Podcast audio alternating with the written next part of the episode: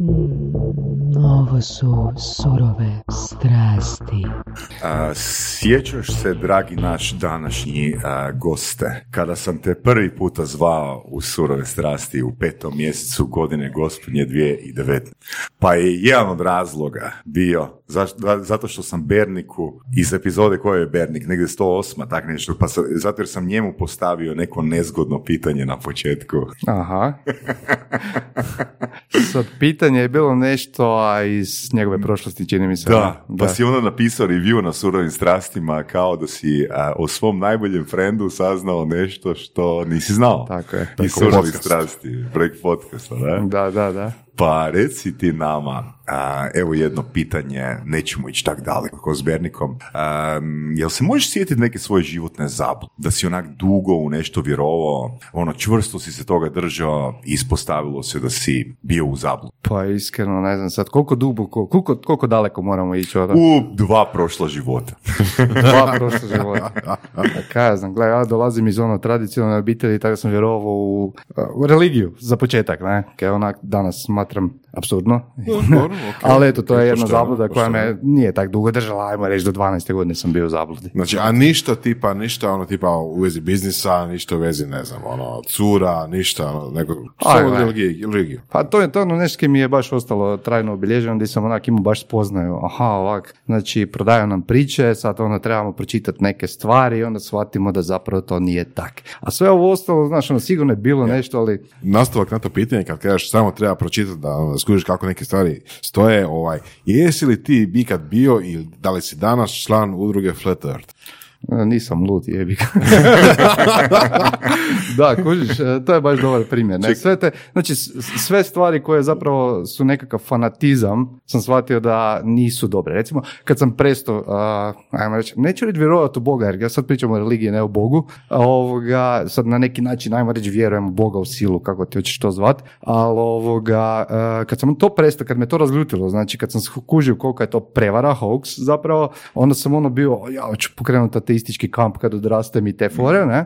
Jer sam postao isto neki fanatik, pa sam sjećam se ono nekakvim tineđerskim godinama uvjeravao sve da moraju, znaš, ono, pročitati, moraju skužiti up, sheeple. da, da, da, ispisat se iz crkve i tak, ne. Na kraju me to sve pustio sam skužio da onak, to tak nebitno kužiš i onak, baš, baš me briga. U smislu, e, da li sam e, sad upisan ili ispisan u crkvu, bitno je, znaš, ono, meni barem, da znam tko sam, što sam, znaš, ono, i da ne prodajem nikome spiku, da, da pustim ljude da žive kak žive i da mene niko, evo, da me svi drugi ustave na miru, isto stvar, ne, kužiš. Tak da, to je to kaj se sjećam, a sad u biznisu, gledaj, vjerojatno je bilo ono, ali, pa mislim, ne znam, možda naj, naj, naj, najteže mi je bilo ono, dat otkaz i pokrenuti svoj biznis, jer ono, kak ćeš preživjeti, svi te vjeravaju, to je jako teško, ne. I kaj ja znam, ono, dam otkaz prije tri godine, sad evo, tri godine baš sam ovoga gledao i ne znam, ja sam imao dobru plaću, kuš, meni je bilo teško dati otkaz. Gdje? Imam- Gdje? pa gle, radio sam, ono, zadnje sam radio u Spanu kao, znaš, ono, IT firma, dobra, dobri uvjeti, nije sam plaća, nego, znaš, ono, dobijaš voće svaki tjedan.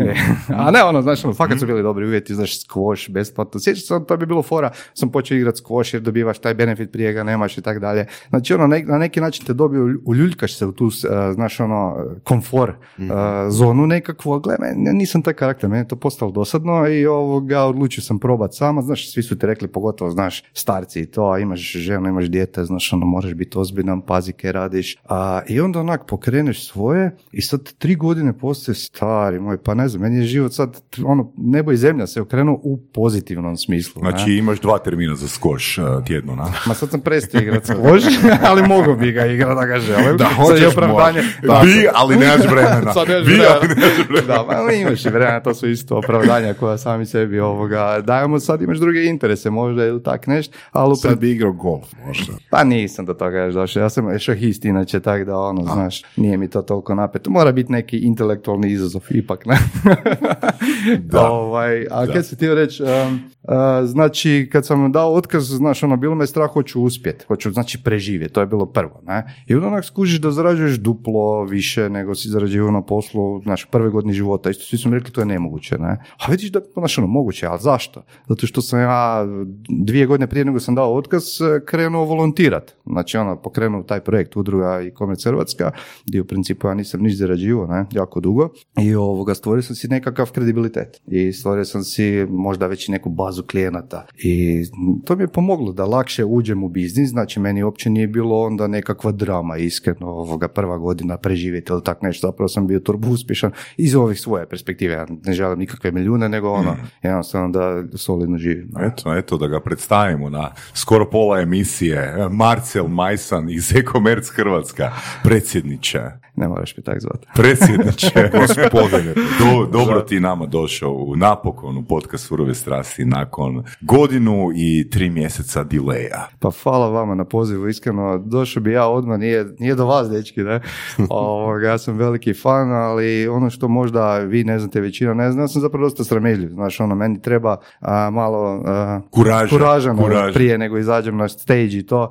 A, nije mi to nikad bila neka želja biti ovoga, znaš, u, u žiži javnosti i to, nego se to dogodilo zato jer sam skužio da gledaj, neko mora i bika, ne?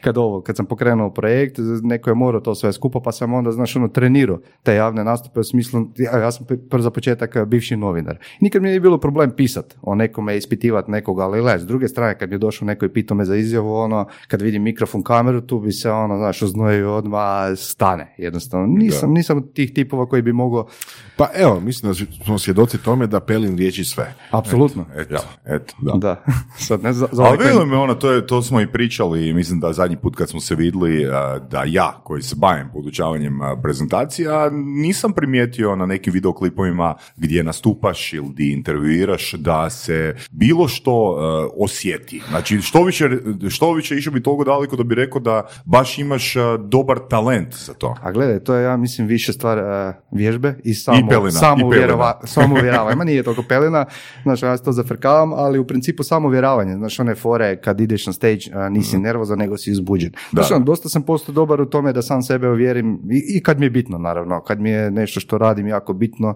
onda mogu odraditi kaj god treba. Znaš, ono, Kako si to naučio? a, pa nikak, jednostavno sam krenuo. Znaš, evo, pr- prvi korak, sjećam se toga, znači, prvo, prvo snimanje za kameru kad sam radio kao voditelj marketinga u Sonu Sarto, fakat sam bio loše. Ono, kad to gledam, ono, znaš, baš mi je bilo sramota, ne, ja na televiziji sam. Ja sam neko čovjek koji me snimao, čuj buraz, daj, daj mi neke lekcije, ono, vidim da se ti dobar u tome, ono, malo me usmjerio i to, ti mene mogu malo naučiti. Pa veli kao, uzmi prilog kod mene još jedan pa ćemo e, nešto smisliti. A, rekao, dobar si, ajde.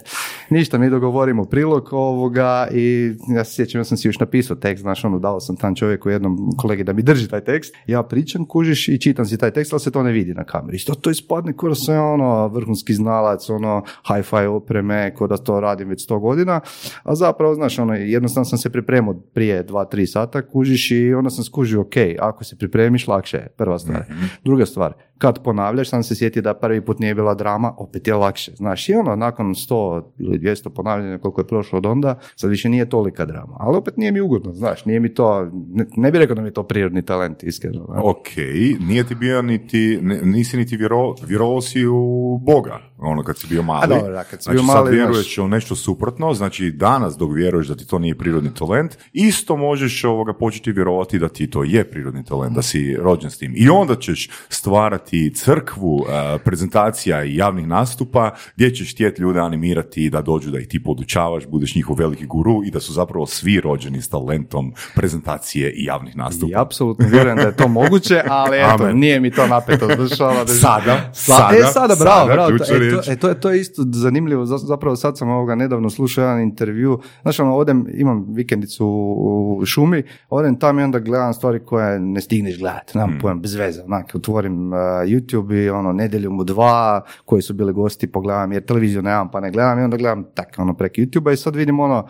Edo Majka, nemam pojma zakaj to gledao, nisam ga ni posebno slušao, niti ništa, ono vidim, bio je čovjek 2005. bio je 2018. I sad ovoga, to mi je zanimljivo da vidim kako se čovjek promijenio. Ne sam zato, evo, to sam, to mi je bio cilj. Što ono, je, da vidim kaj, kaj, je drugačije pričao. I onda ga je baš pitao Aco ovoga 2018. Čuj, 2005. si rekao to, to i to, sad više ne znam kaj, pa jel to dalje stoji? On veli, Edo Majka veli kao, aj jebi ga. Bio sam mlad, neiskusan, znaš, nisam znao. To je to, znači, nemoj nikad reći nikad, to sam isto, evo, pokušavam to ovoga, isto sam sebi otuviti u glavu, tako da sad bilo što da velim u ovom intervjuu ne stoji 100%. Ko zna, možda za 20 godina postanem fanatični flat earther, iako sumnjam.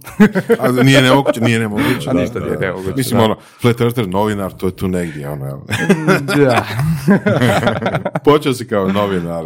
Da. Zašto si počeo kao novinar? Pa zato nisam znao kaj bi drugo iskreno. Znaš, ono, ja sam na, na, kad sam upisivao faks, nisam znao, mislim i dalje, mislim da nemam neki posebni talent, ono, mislim da sam dobar u svemu podjednako, ali onda... Jack of all trades. Pa recimo tak nešto, kužiš. E, I tak sam se uvijek razvio, iako su mi neki rekli, gledaj, to ti nije dobro, moraš ići u jednom smjeru, meni se pokazalo da mi to dobro, znaš, ja sam sad prilično zadovoljan s tim gdje jesam. Ovoga, a tak sam bio i u srednjoj školi, znaš, on, niš, bio sam ono, čak i talentiran za matematiku, pa me prošlo, pa sam bio za kemiju, pa me prošlo. Da, to talentiran znači, gledaj, išao sam na natjecanja, jedne godine, nakon dvije godine sam imao dva ili tri, mislim, nije dalo više, znaš. I onda sam upisao književnu grupu i tu sam se nekak našao, mislim našao, dobio sam neke nagrade i opet sam ono, gle, pa tu sam dobar, ne, ali ono, bez veze, skroz, kroz random, ne. Dobio pohvalu i kao od mentora i to, i sad kaj ću, ne, ono, da li ću... Tvoji životni ishodi su postignuti, sad možeš u miru umreti. Treći razred srednje škole. Da, recimo, kužiš, bio sam objavljen na nekom, ono, ne znam, na nekoj knjizi poezije, to je to, znaš, bio sam na televiziji da, prvi da, put, kužiš. I ovoga, a, i onda sam ja vjerovao da ću ja jednog dana nešto napisat nešto vredno, nisam ono, uopće imao pojma kaj će to biti, kužiš, ali rekao, ajde, znam pisat, pa idemo u tom smjeru. I onda sam upisao novinarstvo i nakon godinu dana studiranja, to mi je onak bilo dosta dosadno u smislu, znaš, samo studiranje, ok, bilo je to, znaš, zajebancije i to sve prva godina, znaš kako to ide, ja sam čak imao i svoje vrstnu komunu, ono bilo, okupio sam ljude u svom stanu i ono, po deset ljudi znalo hengat kod mene, znaš, ono, pokucaju na vratu, e, ja sam čuo da kod tebe dobre fešte, ovo, ono, pa rekao, dobro, nisam, ja, znaš, ono, ja fakat nisam znao da, da se to po faksu širi, ali ono, znaš, Kužiš, pazi, oprosti te prekidam, Marcel, ali pazi, mi onak čitamo onak desetke knjiga o tome kako se stvara community i dođe Marcel Majsan koji ima prirodni talent kako se stvara community. ali fakat nije namjerno, znaš, ja ne znam, ja ne znam kaj, ali mislim da je Putem to... fešti, putem fešti. Fešta, da, e, da, bravo, da. bravo, alkohol, alkohol je ključ izgleda, connecting people, ne. A ne znam, gle, ja mislim da je ta iskrenost, ono, ja nikad ne bullshitam i ne volim bullshitere ono, vjerojatno, znaš, ono, ista energija privlači istu kaj ja znam. Ali hoću reći, to je bilo ono vrijeme prije interneta, ono si se fakat družio s ljudima, znaš. I- mislim, prije interneta, mi nismo imali internet, sam došao tek na taj stan, no dosta je to bilo zanimljivo. Ali kaj sam pričao, znači onda to mi je onak isto već i dosadilo, znaš, ono, ajmo sad nešto raditi. Onda sam ovoga se prijavio na natječaj u 24 sata, bilo je, ne znam koliko kandidata, ali dobio sam taj posao. Isto tak nisam, znaš, ono, trema čovječ, ono, vele mi urednik, ajde vi sad u grad i donesite vijest. Znaš, ono, Nice, nice. No, pa dobro, Fieldwork, škola da. je bila brutalna, ono, prvi, ja se sjećam prvi ovoga, prvi ulazak u 24 sata, mi nas, ne znam, 5, 6 stoji tamo ovoga, u redakciji, ne znam, odibi, ovi svi urednici počnu se derati, ne, kaj stojite da radite nešto jedno, ali mi smo došli na razgovor za posao, boli me kurac, radit, znaš, ono, o, okej. Mislim, ja sam dobio osip, iskreno, nakon tri dana ovoga u toj redakciji, doslovno, ono, osip, sad, ne znam, ja sam se vjerio da je to od sunca, ali sad kad poslije razmišljam, možda i nije. Trebala bi se zvati redakcija 72 sata. Da. Koliko koji zdrži, znaš, ono.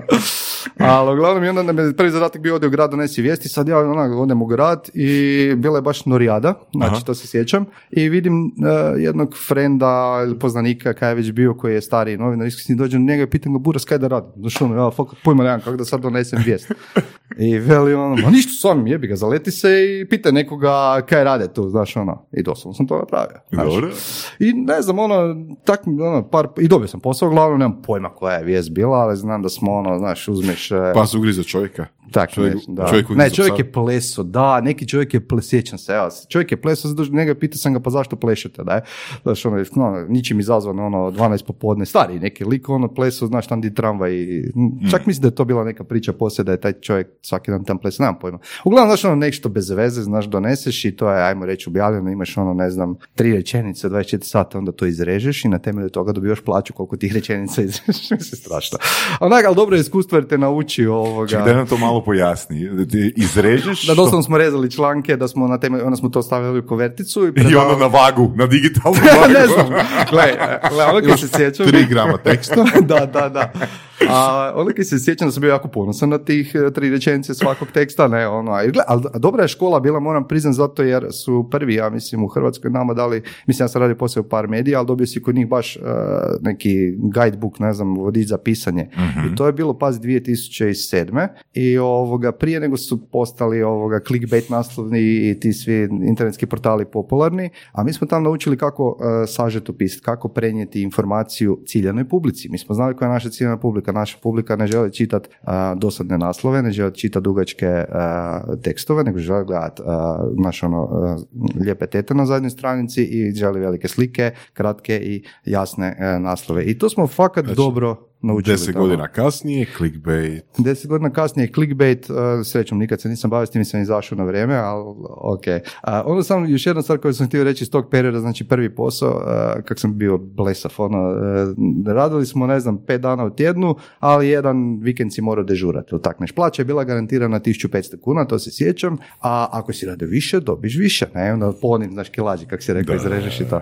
I onda sam ti ja došao na posao jedan dan u subotu, a prerano, došao sam u osam i mislim da sam dežuran, a zapravo nisam bio. Sad ono gledam na urednicu, opa, ovaj nadubuda, ne? A ja samo glup, znaš. ono. da. E, I ovoga, dođe na mene, pita, znaš vozit? Ja rekao, pa znam vozit, ne? A, ajde uzmi auto, neki frajer se hoće raznit bombom, ne? pa rekao, dobro, ne? I idem ja ovoga na, na taj teren, a tamo ono specijalci, sve nabrijano, znaš, ono, meni jutro, ja sramežljiv, znaš, ono, fakat sam bio onak, e, kak bi rekao, nisam bio za to, da? I Za što? Za, za... pa ne za uču. Bombe? Da, ono, i sad se specijalcima svađati tamo, ono, ja, sam, ja moram uzeti izjavu, znaš, ono, ovi mi tam, znaš, jebu sve po spiskom i tak, ne, ono, mali makni se, ovo, ono, kajučić da te raznese i tak. I sad ovoga, vratim se natrag u redakciju i ovoga, veli ona meni ništa, to će biti naslovnica. Ko, dobro, znaš, sad treba napisati nešto. I ja to napravim, i ništa na to svaču, ništa ozbiljno, drugi dan dođem u redakciju, svi čestite, bravo na nas, ja sam mislim gledao, znaš, ono, koja slučajnost, evo te, fakat nisam nadaren, nego sam, ono, bedast i to je to, i dogodi se, znaš. I onda sam dobio 2500 kuna plaće. da, da. Čovječe. Super priča, super Da. priča. Da, onda sam promijenio još par medija poslije, a, znači za vrijeme faksa, dugo, dosta dugo sam bio u EPH na raznim pozicijama. Naj, najdraži mi je bilo jedan portal koji se zvao Sutra HR, a, koji je onak bio baš... a, Kamo sutra ili sutra? Imali smo rubriku Kamo, kamo sutra i Kama sutra, znaš ono, i onda smo tu ovoga, bili smo malo drugačiji, to je bilo nekako građansko novinarstvo, prvi smo to radili, zapravo gdje smo pozivali čitatelje da nas ša- šalju svoje priče i zapravo da nam, da nas pozivaju za, da mi radimo nekakve video intervjue i tako. Tu sam, evo, tu sam snimio i prvi, prvu video uh, reportažu s Thompsonovog koncerta. Zašto sam to snimio? Pa zato jer evo, završili smo s poslom, friend ja koji je bio kod vas, Nebojša Grbačić, on mi je bio čak i šef, čini mi se u to vrijeme. I ovoga, velim ja njemu, ajmo mi na cugu, kužiš da usput neš posnimimo, ne? Pa rekao, di ćemo na Thompsonov koncert, a ja i on ono zadrti anti-Thompsonovci, ne? I ono, bedna mi je onak je za te uhvati dok dođeš tam među te ljude i, znaš, mislim, bar je meni tak bilo, onda sad mi je već sve jedno. Uh, ali ono, znaš, dođeš i da, doslovno sam ono dao mikrofon, ajde, ispričan zašto si tu, hoće biti ustaških obilježja i tak dalje, ne? I napravili ja to, ono, sjeo doma i skinem neki software za montažu, obradim to, dođem ujutro na posao, velim ljudi, ja sam snimio video s Thompsonovog koncerta. Evo i to stave na jutarnji HR na naslovnicu. A nije to bila neka kvaliteta bura, znaš ono. Ali rekao, gle, ono, znaš, to je, ja sam jedni to napravio, to stavili. Sad kad gledam, sad me sramo, ono, kužiš, ali opet, znaš, ono, tak, tak, tak volim, ono, uzeti si neki zadatak i napraviti ga. Ne mora to biti savršeno, nego više, ono, znaš, kaj me zanima, to mi je fakat, ono, to me uzme, ne? Da. Ja sam cijelu noć to montirao, sjećam se, te tri minute, ono. A u kojem trenutku odlučuješ promijeniti posao? Pa, ima više tu momenata, ali najvažniji je e, kad sam, nakon što sam diplomirao, ja sam e, dobio dijete. Znaš, ono, to je bilo dosta iznenadno, ajmo to tako reći, s 20... Pa, de- devet mjeseci nije baš iznenadno. Da, dobro. Znaš, ono, zadnja godina faksa, upoznam curu, uh, cura mi se sviđa i, ne znam, devet mjeseci, ne, devet, godinu dana poslije dobijemo dijete, ne. A u to vrijeme je baš bila neka kriza i nisam mogao naći posao, da je baš bilo grdo, ono, znaš, mi, ja i ona bez posla i kaj ćemo sad, a ona pravnica, zapravo bila zaposlena, je šef rekao, nakon godinu dana ja tebe neću plaćat, jer, uh, znaš, mi u odvjetništvu imamo padavane koji nama služe besplatno ko robovi i tak, ne, kaj još uvijek navodno u odvjetništvu tak stoji. I uglavnom bilo grdo i uh, odlučio sam se naći posao ono, od, po, cilu, po svaku silu, ne, i počeo raditi na radio, kaj mi opet nije bilo zgodno, jer velim, imao sam problema s tim javnim nastupima, sam uh, ono, morao biti speaker i slično. Mhm. Kao čitat ili Pa vodit čitat čak vijesti zapravo, vod, čitat vijesti više koliko se sjećam, nisam dugo bio, bio, ali bio sam mjesec dana i dobio sam prvu plaću, to je bilo 3000 kuna u koverti. Kad sam ja to vidio, znaš, ono, i razmišljam, pa, pura sta nema smisla, znaš, ono, neću ja to raditi. I to ono, doslovno, poslije se svodi na to da si ti, ono, tri sata radio, a pet sati si cugo s ostalim novinarima po, mislim, kužim, to je sve dio posla, to nije bilo za mene, a, znaš, ono, nisam se našao, to meni to bilo dosadno. Ovaj dio ra- rada nije bio za tebe tri sata. ne? Zapravo, iskreno ne, ovo, su, ovo drugo, znaš, ono, buraz, meni, ja nisam nikad bio od onih koji vole sjediti na bircu bez, bez, s random ekipom i pričati o vremenu, znaš, to mi je bez veze, ono, ne, kužim to, evo. I onda ovoga, sam upisao tečaj web dizajna u to vrijeme, rekao, ajde da probamo s tim. I završio to mjesec dana, te neki glupi tečaj bio iskreno, znaš, ono, baš je bio onak, ništa nismo dobili, pol ljudi je odustalo prije kraja, ali ono, to mi je bio početak, prijavio sam se za posao u Zagrebu, onda sam bio u Čakovcu, je taj bio radio, preselio sam se doma, nisam mogao živjeti tu, plaćati stan i tak, ne. Čekaj, čekaj, samo malo. e, Ti si e, u Zagrebu si bio na faksu. Ma, sam si bio u Zagrebu na faksu, a, da. I onda sam se vratio u Đakovac. Vratio sam se doma, i i opet nisam, da, i nisam Stanarina, a? Pa stanarina. stanarina, buraz i sve ostalo i onda smo se vratili doma i žena i ja i bio sam tam dva mjeseca, velim, mjesec dana sam radio na radiju, mjesec dana bio nezaposlen i onda dobio posao u Zagrebu, jedan veliki trgovački lanac i tražio voditelja web shopa, ja nisam znao kaj to znači, a nije ni on znao kome zapošljava. Znači, sretna kombinacija. Da, pa mislim i još dan danas da ovi koji traže voditelje ne znaju što točno traže i općenito je ta jako nezahvalna pozicija jer to po- po- podrazumijeva jako puno znanja, ali tome ćemo kasnije. Uglavnom ja sam tam došao i znam da nisam pojma imao, to je bilo prije 10 godina i ovoga, dobio sam taj posao, nekak brio sam si da sam dobar, ali zapravo sam bio dosadan. Ja sam njih svaki dan zvao jer, jer su natječaj gotovi, jer sam ja ono, imam šanse pa sam im slao neke predloge i tak. Čekaj, ozbiljno? Da, da, a sad kad to gledam, to su fakat bili bedasti predlozi, ali nema veze. Pa dobro, nema ono. veze. Ba, samo uputiti poziv je već fantastičan primjer za služitelje surovih strasti. Da, Mislim, mene iznenadi kod nekih, recimo, čak i mojih polaznika koji ne dobe posao, ja im postavljam pitanje, a, jel tražite feedback? da, da, da, Znaš, jel, jel, jel tražite da. feedback? Zašto nisam dobio? Da, ne, da, ne, da, ne da da. se ja sad guram, nego ja samo želim znati razlog da se bolje pripremim za sljedeću priliku. Apsolutno, da. To sam Mislim- isto radio često, e, kad sam Da. tražio sljedeći posao i tak dalje, ali ovoga, kad sam ti reći na tom prvom poslu, uh, uh, i to sam se isto loše dogovorio, tu sam, e, tu je bio jedan aha moment, Aha. kad sam se dogovorio za plaću. Dobro. I sad čovjek veli 5000 kuna, a ja Ali u dvije koverte. E, ne, još gore, slušaj sad ovo. Znači 5000 kuna, ja velim ok, sad za to mi se ne znam koliko se isplati preseliti u Zagreb, pa lajte, moram probat nešto, ne. Sad ja računam na ti 5000 kuna, znam da sam došao u šestom mjesecu, a prijavio me u devetom znači tri mjeseca si praktički volontirao, ali ok, to smo preživjeli i dođe potpisivanje ugovora kad ono piše 5000 kuna bruto, Opa. znači 3700 neto. Rekao, pa čekaj, sad sam ja preselio ovo, ono, ne, i tu bi prvi put bilo onaj moment gdje sam rekao, gle, ono, ja ne izlazim iz prostorije, buraz da ti meni ne daš, još nisam bio toliko bahat, rekao sam četiri neto. I fakat nisam izašao i dao mi je tih četiri neto i radio sam tam godinu dana, fakat je sve bilo ok. Mi, mislim, jesmo se mi dosta tu ovoga. Znaš, bilo je napeto zbog cijele te situacije. Ja sam kužio koliko ja tu dajem, a koliko dobivam. Doslovno se sjećam da sam ono uzeo uh, svoju platnu listu ili kako to zove, gdje je plaća gore i uzeo sam koliko sam prometa napravio, gledam to dvoje uspoređujem, nema mi smisla. Ono.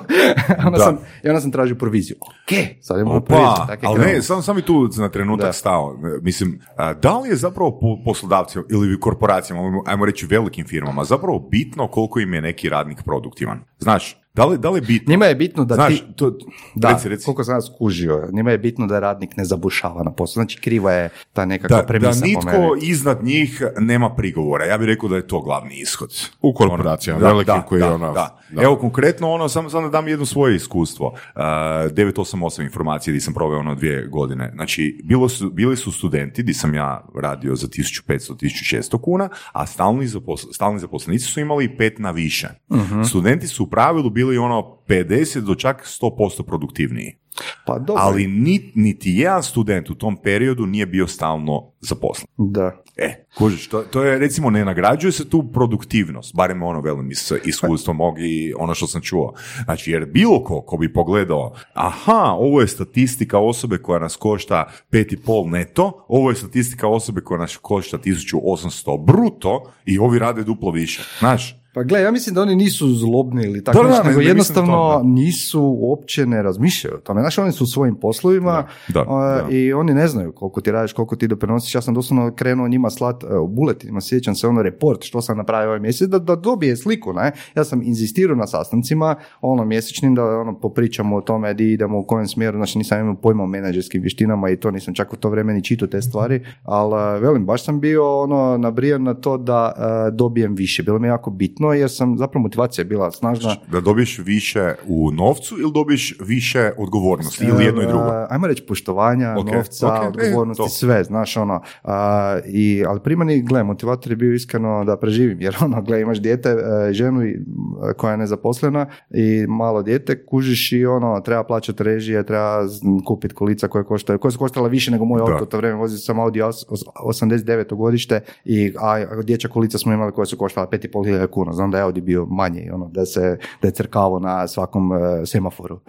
Doslovno sam morao da stat napuniti vodu prije nego idem na razgovor za posao, toga se sjećam. Kako ste, kako ste raspoređivali budžet? Oprosti što radimo Da. ono malo, malo ovoga odstupanja, ali kako ste planirali budžet tada?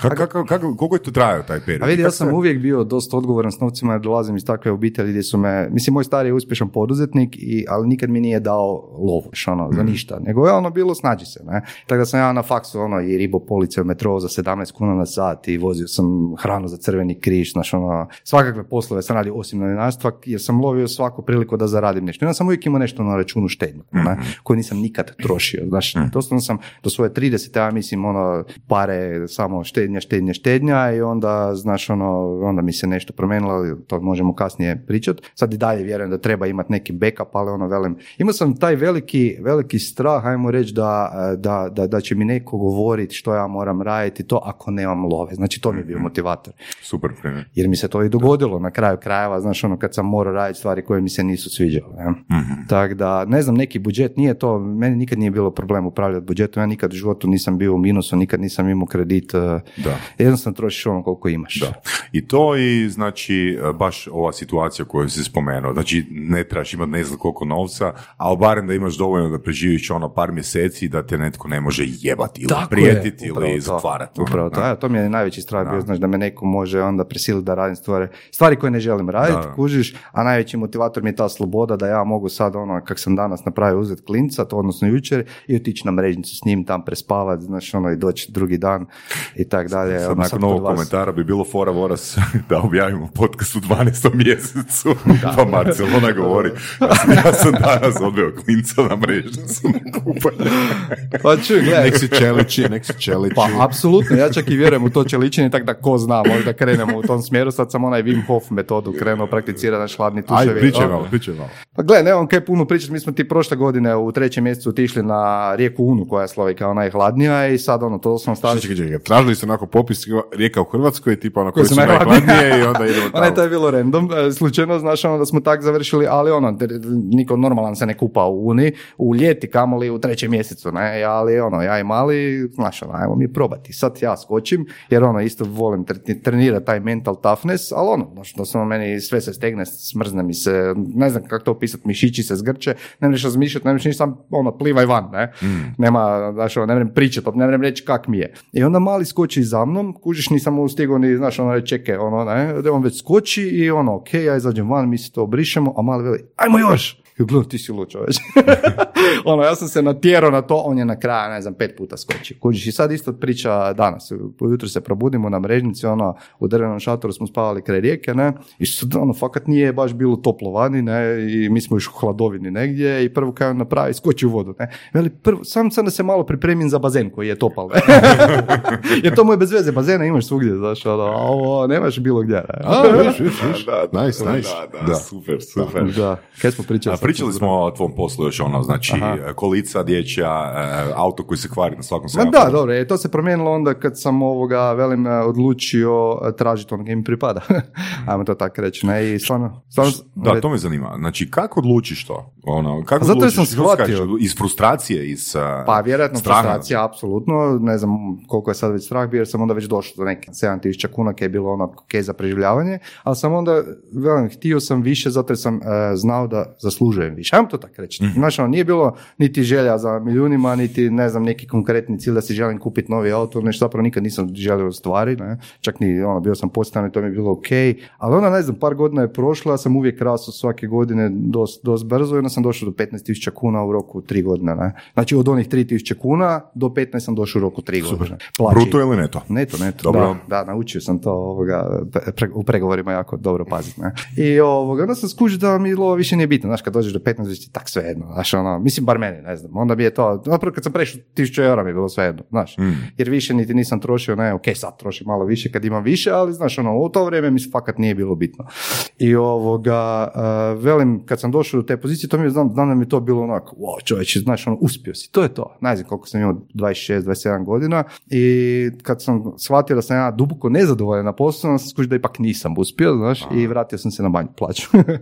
nije mi to bilo bitno toliko, znaš, razlika je bila, skočio sam s 15 na 10, ali mi to uopće nije mučilo, kužiš i onda sam zapravo, kad Da, krenuo, to je to ovoga. Tvoja e, jedna od glavnih vrijednosti, ako ne i glavna, je sloboda. apsolutno. I spreman si ono bilo što napravi za tu slobodu. Da. E, I ti, bez obzira da li je tvoja plaća 10 ili 15 ili 25 ili 50, ti ćeš više manje trošiti uvijek isti iznos novca. Da. I kad se promijeni situacija koja ti ne ide u prilog, tebi je tak svejedno, bitniji, bitniji ti je feeling slobode nego ta razlika što si velika većina ljudi ne može priuštiti jer nemaju mindset. Tako je. Nemaju taj mindset. Znači, gle, ja velim i frendovima koji se bave sličnim poslom kao ja a, i koji zarađuju dobro, velim im, gle, nemoj potrošiti svu lovu nikad, zato jer kad ideš pregovarati za novi posao, Mhm. a, ti si puno slobodniji odbit lošeg klijenta kad imaš lovu na računu nego Da, kad nemaš. da. Mm. Nemoj raditi ono kaj moraš, jer kad radiš e, stvari, vidi ti se na faci da si očajan. Mhm. Kužiš, ja sam sad do te razine došao slobode, da mi je iskreno baš sve jedno hoću dobiti klijente, ali neću kužiš jer e, vjerujem, imam dovoljno samopoštovanja, dovoljno,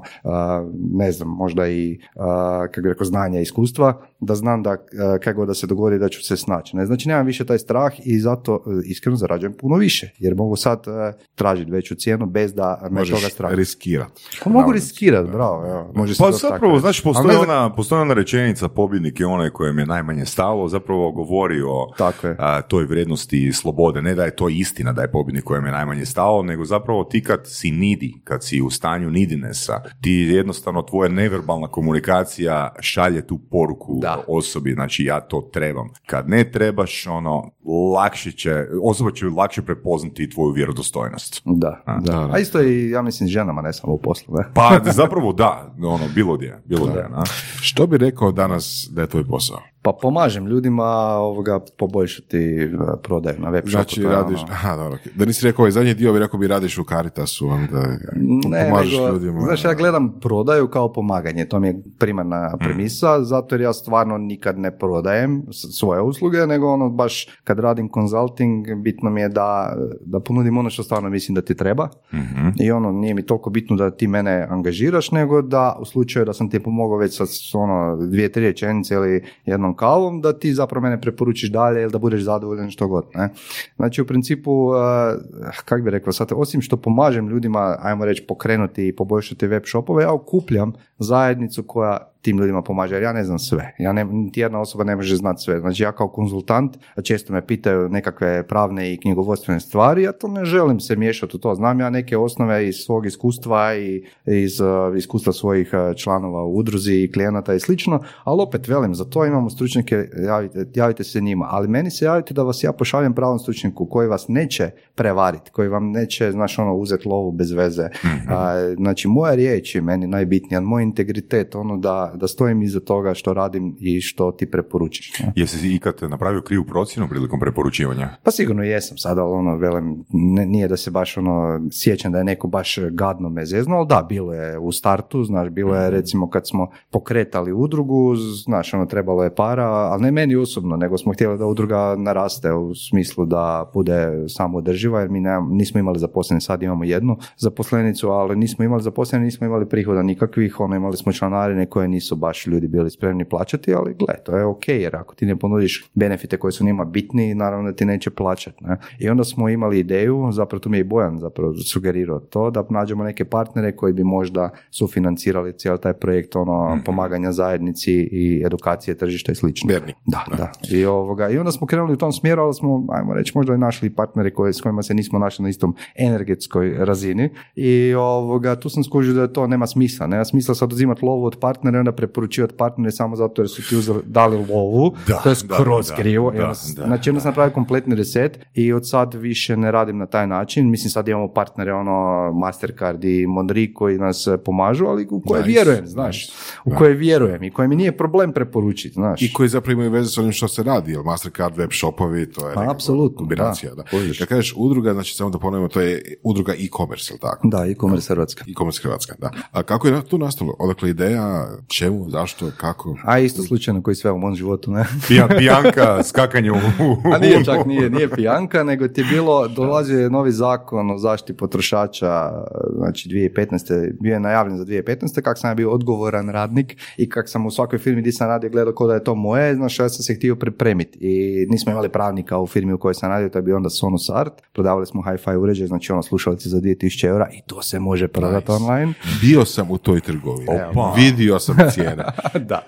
A ovoga, mi smo tu izgradili dobru priču i znači nekakvo povjerenje, autoritet u toj trgovini, to je sve bilo super, ali gle, kak sam opet ja bio tamo one man band, znači čovjek koji vodi marketing, eh, web shop, a radio sam u dućanu dvije godine na svoj zahtjev, jer sam htio naučiti kako kupci razmišljaju. Cool, opa, cool. A, dobar da. si, dobar si. prego, pregovarat s njima. Čak sam i ono, znaš, ono, baš isprobavao neke tehnike, ono, dosta amaterski, znaš, ono, kad, kad bi došlo do trenutka uh, prodaje, onda bi rekao, hoćete da vam zapakiram crni ili bijeli zvučnik. Znaš, ono, ona fora da ga navedeš odmah. Zapravo sam se igrao i testirao i to je bilo moje igra. Jel to funkcioniralo? Da, nemam pojma. da nije, znaš evo. kaj, e, čisto ću dati e, komentar na tome. Znači, to funkcionira, takve rečenice funkcioniraju do iznosa od, ajmo reći, do tisuću kuna. Moguće, da, mi smo malo skuplje E, stvari. S obzirom da se radilo o skupljoj trgovini, znači, ne- želim reći ono, sve funkcionira, ali funkcionira u određenom Da, okviru. da, da, da, slažem Zato me zanima da li je to funkcioniralo za Pa proizvode koji ne, su... mo- moram ti iskreno 2000 reći, da. nisam primijetio da je to baš Da. presudilo, nego više Da. je presudilo naš, eh,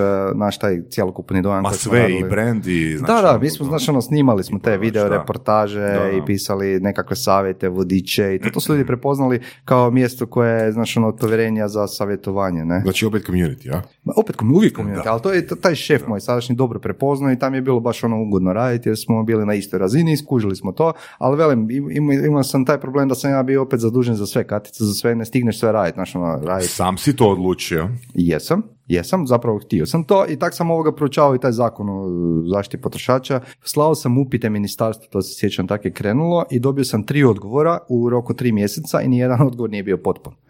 I onda sam ovoga, onda su me nazvali iz ministarstva i onda doslovno čovjek me zove, dobar dan, vodite službe za razvoj elektroničkog gospodarstva pri telefonu, jeste vi sad zadovoljni s odgovorom? Ja onak, je to neki napad, to nisam skužio, ne?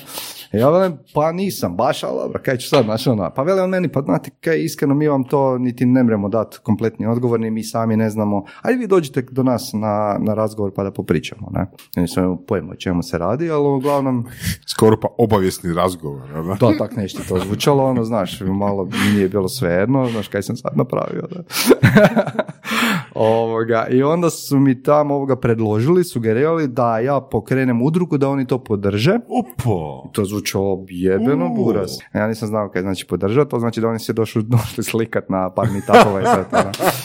Da, ja sam malo to drugačije shvatio. A nikad nisam bio dobar u političkom lobiranju, očito. Tako da ništa od toga, nismo nikad uzeli nikakve pare, niti od države, niti od nekakve poticaje, ništa ovoga slično. Mi smo onda jednostavno krenuli raditi tu priču, nas par entuzijasta, frendovi zapravo, znaš ono, Bernik, Dino Oreški, kasnije došao Darijan Kosić i još e, par ljudi s kojima i dalje radim, ovoga, ali i Dijana Kladar kao odvjetnica se pridružila i kolegica Nikolina Pranković koja je stalno s nama sad već pet godina. Znači ima nas sad sedam, osam e, koji stalno radimo na tome, ali, znaš, to je bilo sve volonterski. Mi smo radili druženja, taj networking, nekakav community smo bili dali po nekakvim kafićima, restoranima i tak, ne? Predavanja i to. A, I a, ne znam koliko je prošlo, dvije godine ili nešto dok je to počelo, počelo ajmo reći, donositi neku lovu, a to je bilo tek kad sam ja ovoga dao otkaz. A u međuvremenu, to moram samo napomenuti, ja sam skoro deset puta odustao. Jer je to bilo O. toliko teško, znaš. Udruga. Ma ne udruga, ljudi. Znaš, ova, mi smo radili stvari koje smo mislili da su dobre za zajednicu, a uvijek nađeš nekog hejtera koji ti zamjera zašto, a, zašto imaš Ožujsko, nemaš Karlovačku na meetupu, znaš, ona, besplatno je, mi plaćamo, sad ono, idemo se svađati da li imaš ovo ili ono, znaš, i takve stvari. Ili recimo, mene su često zvali na konzultacije, ja Ok, kako onda dilaš sa tim ljudima? E pa to sam ti htio reći. Znači na consulting su me zvali a, svakakvi ljudi. Gle, on, naš Marcel ti se bavi s e-komercijom, svi su rekli odi k njemu. I onda sam ja ono odlazio na razne kave i to, ali te kave, znaš, to pojede ti sad dva života s nepoznatim ljudima, nemaš ništa od toga, to me dosta frustriralo, mogu reći, ne? I onda kak sam to odhendlo, znači rekao sam, ok, od sad nadalje u glavi sam si postavio, ovo ne radim da bi zaradio, nego radim zato jer želim pomoći. Opa. I to je bio prvi korak, znaš ono, nije mi bilo, ok, nije bio više cilj, ja ću napraviti ozbiljan biznis iz toga, nego je bio cilj, ok, ja mogu pomoći i ja ako želim pomoći, ako mi se sviđaš, pomoći te, ako mi se ne sviđaš, gle, sorry buraz, imam ja i pametnijeg posla, ne? kužiš, na tu razinu. I onda jednostavno su krenuli nekakvi novci, mislim nije sam to, trebalo je par koraka napraviti da, koje sam ono, svjesno napravio, da, da krenem zarađivati, a prvi korak je bio da sam se povezao s a, sličnim zajednicama iz svijeta. Otišao sam u Barcelonu na konferenciju, 20 a, je bilo sličnih a, ovih a, asocijacija svijeta na tom mjestu i ovoga, tam smo dogovarali pokretanje globalne e-commerce asocijacije u cilju a, osnivanja globalnog trasmarka, oznake povjerenja. Aj. I sad pazi, ja ono iz male Hrvatske, a svi ostalo veliki igrači, Kina, Kin, iz Kinezi su došli iz tri udruge i svaki je, svaka udruga je do- dovela sa sobom deset ljudi, znaš, ja sam solo došao, da, i ja s- ja sam fakat mislim da nemam, ne, neću imati neki utjecaj na tom okruglom stolu ili nešto, a zapravo se pokazalo skroz suprotno, jer sam ja, kaj sam ja napravio, kad sam došao u Barcelonu, prvo sam znači uh, prosurfu sve njegove web sajtove, Google Translate, i znači da vidim koji su vam izvori prihoda. Ok, ovi prodaju Trustmark, organiziraju konferenciju, rade edukacije, imaju članarine, onda sam napisao ko je predsjednik, koliko je iznos članarine, koliko imaju donacija, ba, ba, ba. Znači, ono, baš sam si fino napisao u Excelici. Priprema, priprema. Da, i onda, znaš, ono, ošu, tišu drugi dan do svih njih, popriču malo s njima, kako to ide. To sam pitao, znaš, ono, čim se baviš, kako ste krenuli, da bi ja skužio da većina njih, znaš, nisu osnivači, to su ljudi koji su postavljeni, to su ono već etablirane zajednice koji nemaju samo jednog eh, direktora, nego, znaš, ono, Njemačka ima direktore odjela, ne, i slično. Ali gledaj, jedna Njemačka radi um, sto put veći promet od Hrvatske, ima 180 tisuća šopova, mi imamo 3000 šopova, mi smo na početku, ne. I sad ovoga ja to sve saznao, ja se pripremio za taj eh, okrugli stol i ja sam točno znao što mislim da bi bilo dobro za Hrvatsku. I ja sam rekao, ok, ja mislim da bi bilo dobro da ja u svojoj zemlji to članstvo, eh, ta, tu, taj certifikat ne prodajem, nego da ga dajem u Trustmark, sklop- Trustmark, dobro. Trustmark, eh, da. I da ga dajem u sklopu članarine, jer mislim da će oni tak bolje percipirati tu Mhm. vrijednost članarine, jer ćemo mi osim Trustmarka zapakirati još 10, 15, 20 benefita Dobar koji si. su ljudima korisni. On je baš e, fantastičan reframer. Ono, Mhm. Baš zna i dobro i sebi radiš te preukviravanja u glavi i a, u prodaji. Da? Opet velim, skroz slučajno, čast, nisam ono. nešto to čitao o tome, nego jednostavno, znaš, ono, Da. common sense, nekak razmišljaš kako to ovoga E, pokrenuti. common sense je, ono, Precijenjen da znam, Da, ili kak ne, se... ne, ne bi to rekao, ali nije to common, to je fakat ono skill, to je baš skill. A, daj samo molim te za slušatelje objasni e, što je to Trustmark. Pa Trustmark je oznaka povjerenja koju mi kao udruga e-commerce Hrvatska izdajemo trgovinama koje e, provjeravamo i onda je to znak da je ta trgovina sigurna za kupovinu. Kako provjeravate? A i... imamo nekakve kriterije po globalnom kodeksu znači e, ponašanja koje smo upravo na, u Barceloni ovoga mi uspostavili. Ne? Znači Ok. tih 20 predstavnika. Ali ono što sam- Samo za web shopove. Samo za web shopove, da. Znači, e, ono što je naše istraživanje sad pokazalo, što je mene iskreno iznenadilo, da kad ljudi prvi put kupuju na nekom web shopu, znači, tri su im stvari jako bitne. Prvo, da web shop ima preferirane načine plaćanja, znači ako ne nudiš kreditne kartice, čao. Ne, znači, ono, to mi je totalno bez veze kad mi neko veli, ja neću staviti kartice, jer mi je to trošak od 200 kuna mjesečno. Onda se nemoj baviti s tim, znači, ono, nema smisla. A druga stvar ovoga koju traži su recenzije. I treća stvar su, znači, oznaka povjerenja. A upravo ta naša oznaka povjerenja nudi uh, i sustav recenzija, tako da prek nje možeš i prikupiti. Dakle, recenzije. zapravo um, tri uh, kategorije, od tri kategorije dvije su zapravo tim. navodnicima trust markovi. Tako je, tako je. Služe ono izgradnji... Da, ja, evo, ja iskreno nisam to znao da je to toliko bitno, ali sam imao neki osjećaj da bi to moglo biti zgodno. I fakat ono Da. nama je od onda broj plaćenih članstava porasao, ma sad ne znam točno, evo, točno ne, nisam ko Bernik pa da sve pišem u Excelicu, ali ide prema gore i ide dobro i znaš ono mi sad već samo od članarina možemo preživjeti kao udruga, Aha. a osim toga smo pokrenuli onda i edukacije i Komerc Akademiju, znači praktički se napravio projekt gdje se, koji se sam financira kroz naše aktivnosti. A kad velim naše aktivnosti, to je znaš, ono, ono što ja osmislim, a moji asistenti mi pomažu. Nismo mi, ljudi krivo misle da smo mi, ne znam, e, državno potpomognuta organizacija, pa mi odgovaramo. Ne, čekaj, kako niste? Ministarstvo vas podržava. Podržava vas fotoprilikama. Mislim, ako sam dobro informiran, ta služba je raspuštena, mislim, da se sad nekako drugačije. Nisu se dovoljno slikali. Da. Da, ne znam, evo, To je bio kriterij. Mislim, ja ih i dalje uspjeha. pozivam da se jave i da nas podrže, Ok. ali na konkretne načine, jer ovo slikanje nam baš ne pomaže previše.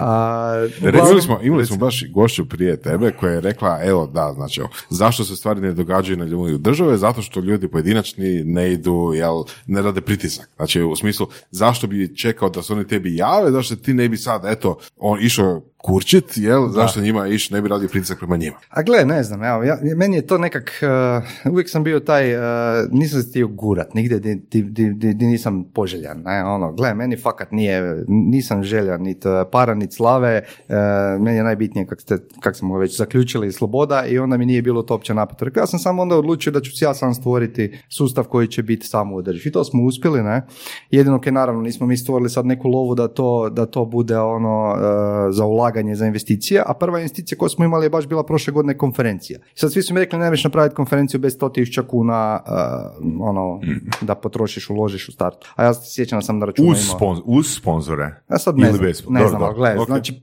ono, u tom trenutku smo imali na računu 14.000 kuna i sad ja idem organizirati konferenciju. Svi su rekli da to ne može, znaš ono, a gle, 300 ljudi je došlo, mi smo u roku četiri uh, mjeseca to uspjeli odhendlati, ja sam radio i prodaju, znači našao te sponzore i organizaciju, čak sam to, t- izmislio sam nove oblike članstva, ono, bilo je premium članstvo, pa sam s ljudima s kojima sam dobar rekao, ajde ljudi, znaš, dajte nam svaki po, ne znam kaj je bilo, soma eura unaprijed, a ja ću vam dati e-commerce akademiju koja je bila ista vrijednost, Aha. ali dajte platite sad da ja mogu organizirati čast, konferenciju. svaka ne? čast. I tu su mi neki članovi pomogli, ono, Da. stvarno u startu Nice. je Meceta, Ali da baš, Mol. e, ono, ne bi ja rekao, ti, ti imaš spiku, imaš e, ono, sales mindset, ali taj tvoj početni, ono, tva- ta tvoja početna iskrenost, mislim da baš u svoje ljude. Kad Pa- ti dođeš s takvim, ja trebam tu, ja trebam tvojih tisuću eura, to je istina. Da. Ali način, imam na koji ćeš to, način na koji ćeš to frejmat i sa e, tom iskrenošću s kojom ulaziš u komunikaciju, onak, ono, ne vjerujem da, da te baš puno ljudi odbilo. Pa nije. Nije, ne znam, ne znam me uopće netko odbio, jer uvijek tražim one, znaš, ono, velim ne, ne kucam na vrata na koja znam da se neće otvoriti, jednostavno nemam tu. Da, da kucam, vjerojatno bi zaradio više, znaš, ali nije mi to napeto, iskreno. Kucam tam gdje znam da, ono, da sam poželjan i gdje sam stvarno da, dao neku vrijednost, pa ono, znam da, da će to cijeniti ta druga strana i to se stvarno uvijek pokazalo. Da, Da jer je ti tako. sebe brandiraš zapravo kao, kao osobu koja nikoga ne želi zajebati, jel Da, apsolutno. E, I onda kad dođeš s nekim, s nečim novim, ovoga, ljudi te upoznaju, znaju tvoj ono, tagline, ajmo reći, uh, puno je lakše dobiti od njih Pa uh, support, vjerojatno, jel da? vjerojatno je u tome ključ, a i mene osobno, znaš, ja sam takav tip koji voli pokretati nove stvari. Onda me onako hvati me baš neki, neka strast, znaš, ono surova strast. I ovoga, onda moram to napraviti. Bez obzira da li je neko rekao da nije moguće ili tak ne, znaš, ja to moram napraviti. Istu stvar smo napravili istraživanje tržišta. Isto sam rekli, ne možeš bez 100.000 kuna. Kak ne? Onda sam opet te iste članove tražio, gle, imate newsletter baze, dajte pošaljite našu anketu prema bazi. Iskupili smo 2000 a, ovih a, odgovora. Onda sam otišao na ekonomski fakultet koji su me zvali da tam predajem, pa sam rekao dajte ljudi pomozite, dajte vi obradite te podatke. Zašto ne? Studentica se javila koja je to radila za svoj diplomski rad. Win-win za sve. Opet, Da. znači uvijek se može, uvijek postoji način. Znaš, i nekak sam skužio da se to posloži samo, nisam ništa forsirao. Znaš, to sve dođe ono kad jednostavno budeš prisutan, radiš, pomažeš zajednici, znaš, ne znam, evo, meni je bar tak bilo. Što znači pomagati zajednici? A kaj to znači? To znači ono, raditi dobro za njih, iako oni to ne znaju da je to možda dobro za njih, znaš.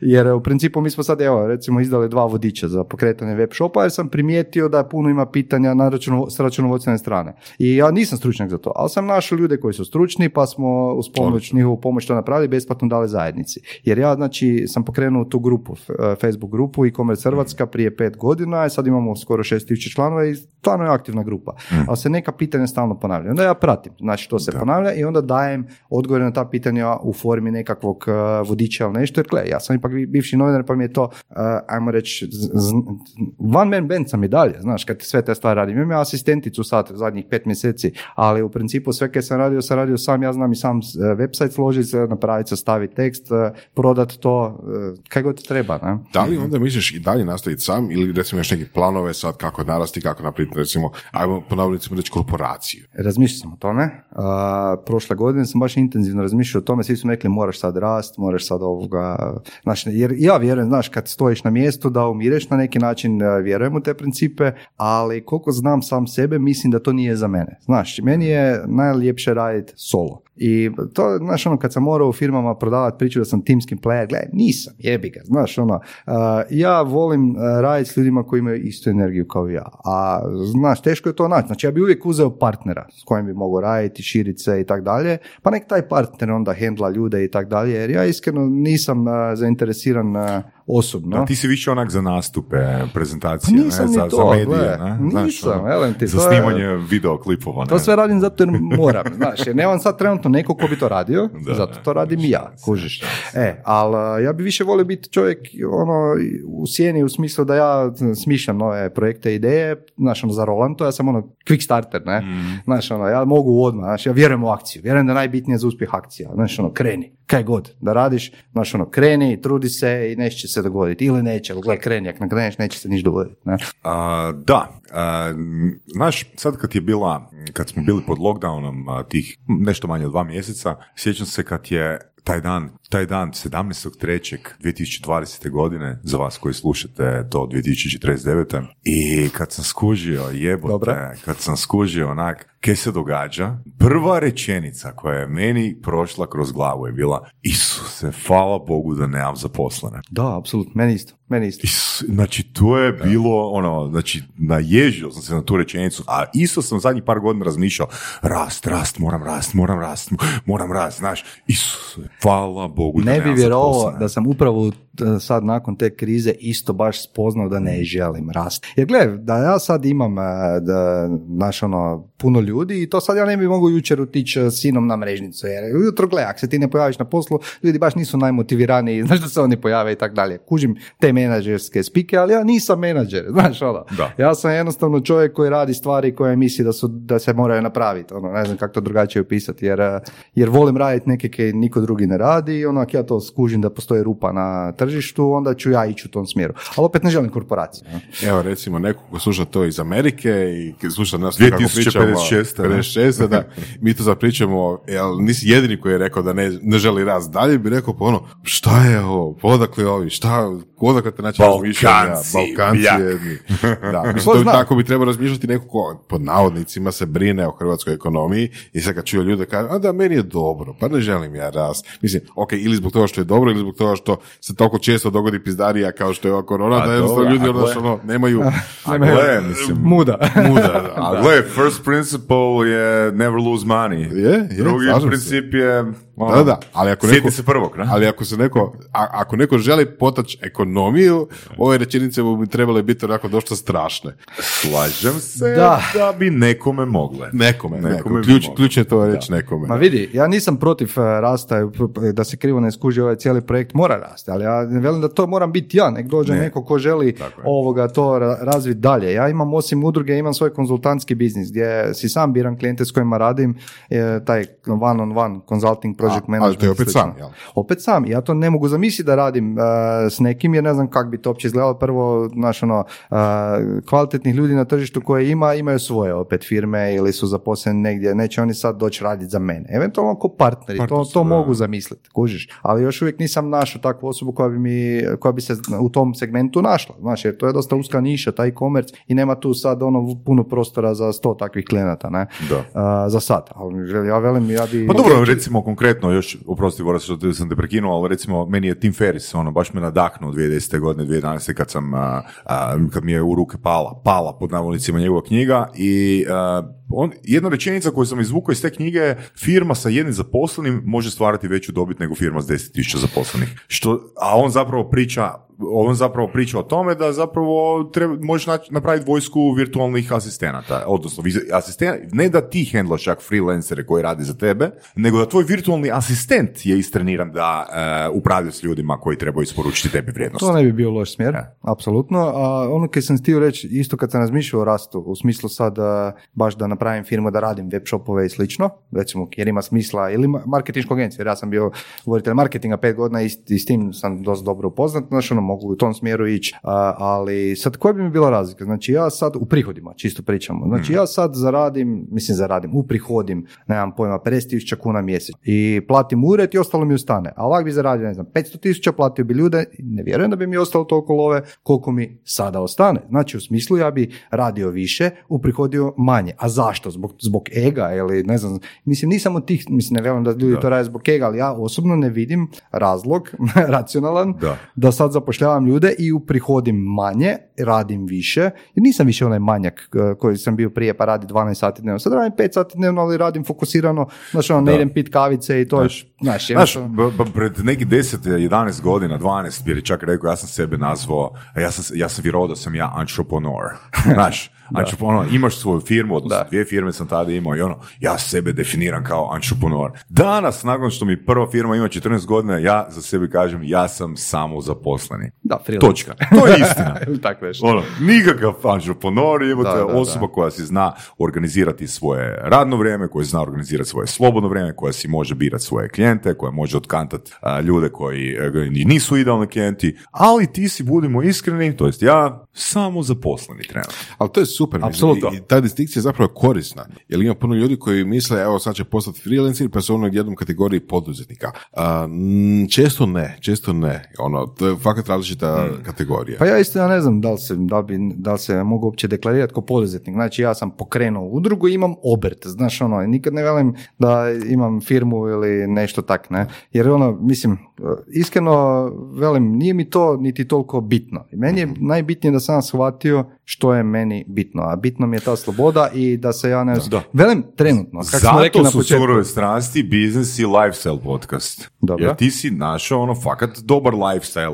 Um, Tako. prema, Da, da, pre- da, da, da. iskrojio si si svoj lifestyle, a opet ono, poduzimo si, poduzet, poduzetno si do- došao do toga. Da, i, i nisam forsirao, znaš, mislim da je to bitno. Ne smiješ, znaš, ono, ako neko sad ot- otvori firmu s ciljem da zaradi lovu, fokusiranje na lovu, to svi znamo, to ne ide tak, ne. Kužiš, a, nije niš bilo sforsirano, nego onak bilo baš ono, baš neke NLP možda tehnike, koje, aj nisam završio tečaj, samo sam pročitao tvoju knjigu prije par godina. Hvala ti.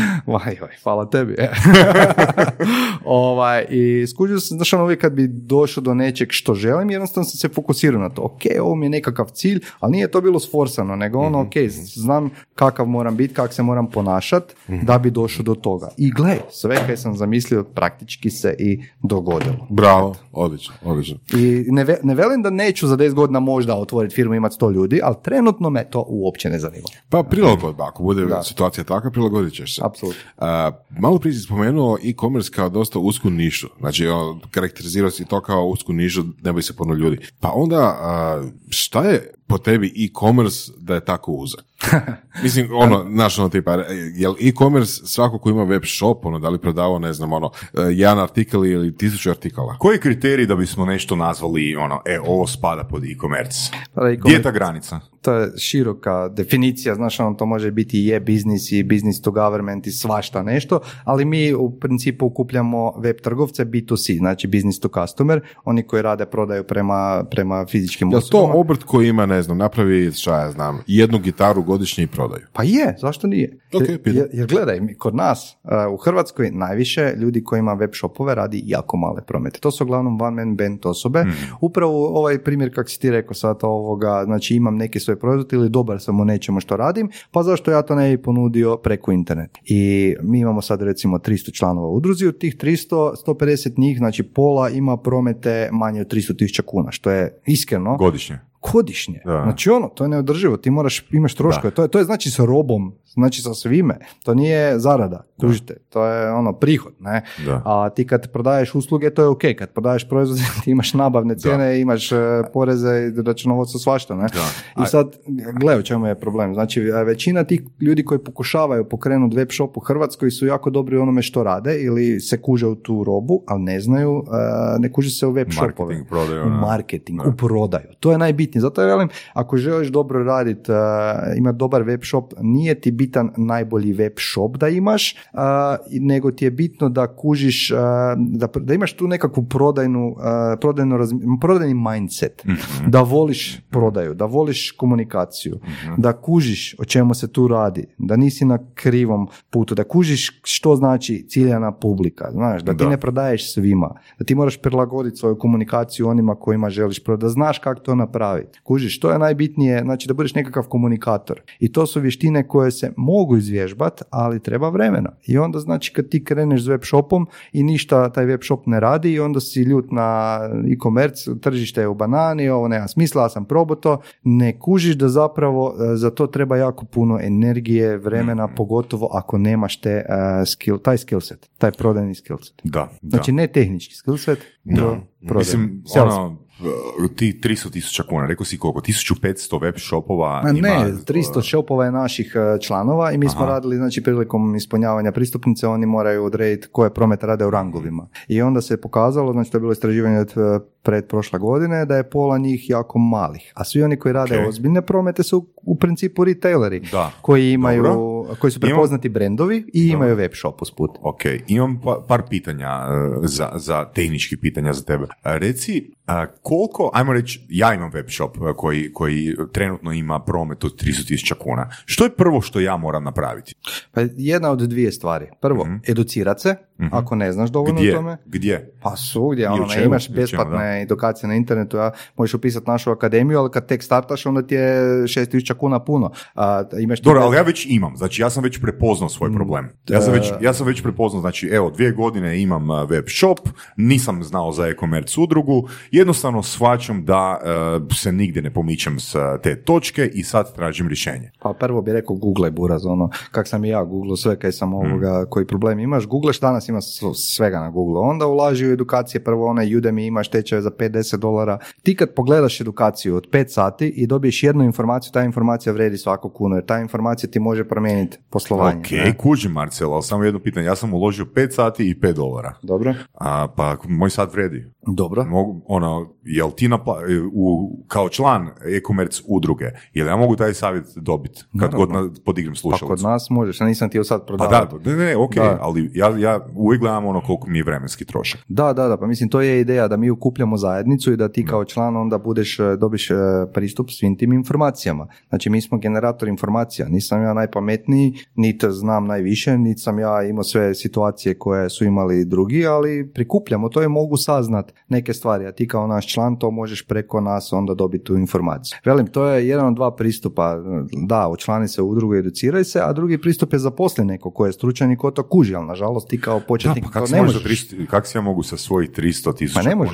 kuna... To je onaj problem kokoš ili jaje, znaš ono, ti Da, kad da, si mali dobro, ne možeš. Ok, ali koliko je recimo, koliko, znači hoćeš reći da je postavka njihova prilikom a, otvaranja web shopova pogrešna. Puno će uložiti u web shop, Da. I tu uvijek govorim, kad imaš, ako imaš 100 novaca, nemoj 100 novaca uložiti u web shop. Uloži, ne znam, pola od toga ili manje, a pola u marketing i edukaciju i slično. Mhm. Jer da ti imaš e, space shuttle od web shopa, a niko ne zna za tebe, pa to je to. Znači Nećeš- kako oni dolaze do mene, da. ako ja 300 tisuća kuna promet radim, jel oni organski dolaze do mene? Kod kako? tih malih trgovaca. Da, da, da. Pa vjerojatno, znaš ono, Google, malo Facebooka, kombinacija, većina njih ti radi ono newsletter, Facebook i Google oglašavanje. Problem je što sve to izgleda jednostavno i... ovoga- Jeftino, odnosno. Da, je, pa mislim je je jeftinije nego tisak televizije je to za sad, pa je isplativije, ali to ne znači da tisak i televizija i plakati nisu za, za web shop e, dobri, nego jednostavno nisu možda za prvu fazu, Da, jer da. ti je omjer uloženo dobiveno puno Da. manji. A recimo, e, ono što ljudi sad e, ve- većinom rade je, ok, otvorim web shop, otvorim si Facebook stranicu, to je jednostavno i krenem raditi oglas. Isto tako i Google oglase. I Google oglasi, e, Google platforma, Google AdWords ili Ads, kak se sad zove zadnje godinu dana, i ovoga je vrlo jednostavan za krenut u to. Ako, za pokrenut oglas, ali ti zapravo, to je ko da ono imaš klavir i sad ti tipkaš po tipkama i on svira i ti misliš da ti sviraš, a zapravo sviraš krivu melodiju i ne znam, dovod, trošiš više para u prevodu nego bi trebao i ne dovodiš e, prave kupce i onda zaključiš, a meni oglašavanje nema smisla. Da, Kužiš. Google ne funkcionira. Google ne funkcionira. A može biti problem, pazi, tri stvari. Prvo, ili si loše napravio oglase. Drugo, ili ti je web stranica ima loš user experience. Treće, ili ti je customer support ili brand awareness i, e, jako loš, imaš loše recenzije. Recenzije su brutalno bitne. Ljudi sad, Da. mislim, ja sam još 2015. pazio ono... Recenzije čega? A, shopova ili Šopa, proizvoda? Šama, gle, proizvod je super ako imaš ono s- minimalno 100 tisuća posjeta mjesečno, onda možeš raditi za proizvode, ali većinom nećeš dobiti taj feedback dovoljan, to Amazon si Ok, može. Recenzije shopa na čemu? Znači, ne, negdje, čovjek- negdje ljudi moraju A Pa za početak. Google, My Business, Facebook, znaš ono bilo gdje, ali ljudi najčešće neće ostavljati pozitivna iskustva nego negativna. Negativna, I zato je ključno da vi zadovoljne kupce pozovete da vam ostave recenziju, da ih nagradite s nečim da vam ostave recenziju, što god treba, Da. samo da prikupite taj social proof i autoritet, jer to je prvi signal koji ljudi traže, to povjerenje je jako bitno A, dobro, dobro. kad kupuju na Ok. internetu. A znači, na- tu baš imam ono svoje osobno iskustvo, znači Mhm. uh, imam neke čast markove, 2010. i 2011. godine sam imao onaj Super Brands badge, mislim imam ga još uvijek, i uh, recimo da sam kroz period od 3-4 godine dosta kvalitetno pristupio success storijima. Znači, ne samo reviewovi, nego konkretno ono cijela priča koja je prilično velika, da bi se, da bi ljudi uh, koji dolaze u budućnosti osvijestili koje sve benefite mogu očekivati. E sad, zašto to spominjem? Zato što konkretno za Super Brands me niko nikad nije komentirao. Pozitivno stvar, ili negativno? Niti pozitivno, niti negativno. Nikad spomenuto. Nikad spomenuto. Drugo, znači ja sam jedini a, trener pod licencom u regiji. A, u 14 godina meni su došla samo dva upita da želi neko ići kod mene jer ja jedini imam originalnu licencu. Kužiš? Mislim, sve to ukupno kad pogledaj, a za success storije to malo ko čita. Ozbiljno. Znači, sve ono što sam učio iz knjiga, što je bitno, je se, se u mom primjeru pokazalo totalno nebitno. Totalno nebitno. Ne kažem da je totalno nebitno, možda jednostavno ljudi to ne komuniciraju, znaš, ali ispalo je manje bitno. Da, ne znam, gled, ti Ok, ne radi se o, ne radi se o web shopu. Da, ti ne radi uslugu, ne proizvod, ali opet Da. svejedno trebalo bi biti bitno. Ne znam sad, trebalo bi vidjeti, znaš, ono i kako su te prezentirane success Da, da, da. stories. Znaš, to je bitno user experience i uh, u kojoj fazi su ljudi došli do njih. Možda, znaš, ono, neko vidio to pa u fazi kad nije bio spreman za kupovinu, sad pričamo Da, se da, o da, i tako dalje. Ne? Da, raditi meme-ove od success story. Da, da, zapravo to ono, koliko, da, da li je ono, ok, ja vjerujem da to doprinosi, jer mislim ne bih niti počeo, ne bih sve te stvari radio da ne vjerujem da to doprinosi, samo nemam konkretan feedback, kužiš. Jer, gle, to, A opet ono, jasno. te storije koristim svake godine. Znači ja u njih i dalje vjerujem, unatoč tome što ne vidim ono, e, ova priča me inspirirala za to, ili ova priča me motivirala, ili ja imam takav problem. Znaš, ja vjerujem u njih, ali nemam dokaz da oni funkcioniraju. Ali to ti je ono isto ko na web shopovima kad me pitaju što je najbitnije za dobar web shop. Nije jedna stvar. Tako je, da. Nego ono, znaš, set aktivnosti koje radiš e, će zapravo potaknuti korisnika Točno, da, na to da, e, donese odluku Da, u kupovini. Mislim, sve, sve je to dobro i mislim da se ljudi trebaju pomiriti da sve to košta. I onda se mora dogoditi compound kad ti osjetiš te e, rezultate. Baš Znači, Znači, kad kažemo sve, znači marketing, user experience web shopa, komunikacija, komunikacija, prodaja. community, tako je. Dobar, dobar customer support, Tako, jako mhm, bitno, znaš, da. ako imaš e, nezadovoljne korisnike, pa to se izađe u mediji, medije ili na forume, to da. ostane vječno, znaš. Tako Tu sam, evo, tu imam jedan dobar e, primjer, znači kad sam dobio negativnu recenziju na nekak, ne recenziju, nego baš na komentar na nekom forumu, a, kad sam radio u Sonos Artu, znači čovjek je bio izrazito nezadovoljan s nečim, a zapravo je bilo riječ o nesporazumu. No, nažalost, to ljudi koji nalete na taj forum ne znaju o čemu se radi i znaš, ono, na, kad cijeni, ocijeniš prema tome, a, znaš, ono, to će sigurno utjecati na, na nečije nedonošenje odluke o kupovini. I što sam ja napravio? Znači, ja sam a, ovoga, otvorio ovaj Media Toolkit account, ne znam sad da smijem reklamirati, ali ono, fakat sam isto veliki fan toga alata, zato jer su oni omogućili da u realnom vremenu dobivaš e, notifikacije o spomenu svog brenda. I kad su oni mene spomenuli na tom forumu koji je nama bio bitan, Kao tebe ili tvrtku? tvrtku, Dobro. ali je krenula diskusija neki majmun iz ono Sarta mi je prodao krivi, krive kablove za zvučnike. I sad ono, ja sam vidio tu diskusiju, ja se javio s osobnim profilom, rekao sam ja sam taj majmun koji ti je prodao te kablove, ja se ispričavam, došlo je do nesporazuma, vi ste rekli da želite ovoga u tom budžetu sustav, ja sam vam dao najbolje kablove u tom budžetu, a on je rekao da ih ne može spojiti na sustav. Ja sam rekao, vi možete spojiti te kablove, ali moja je greška što sam pretpostavio da vi znate kako se to spaja. Evo vam sad članak o znači tim kablovima, razlika između terminiranih i neterminiranih kablova, gdje sam objasnio da zapravo nema razlike u kvaliteti zvuka, nego je samo jednostavnije spajanje ako ja tebi dam kablove s priključkom, ali obzirom da vam to nije bilo- u budžetu, ja sam maknuo te priključke da bi vi mogli ostati u budžetu dobiti najbolji proizvod. Frajer mi se ispričao, dobio sam jako puno lajkova na svoj odgovor i riješio sam problem. Znači, riješio sam jednu situaciju jednim iskrenim odgovorom. I uvijek vjerujem da je to najbolje rješenje. Znači, ako dobiješ negativan feedback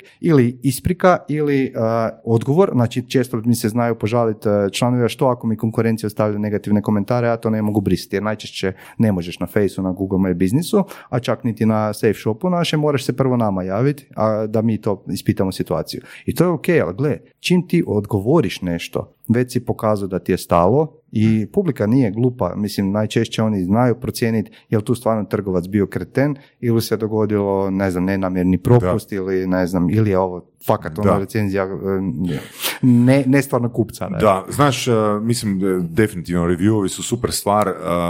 Evo, ja imam jednu strategiju za kupovanje Amazon knjiga. Da. A, Znači, ja izoliram i petice i izoliram jedinice. Ja idem gledati dvojke. Što dvojke kažu.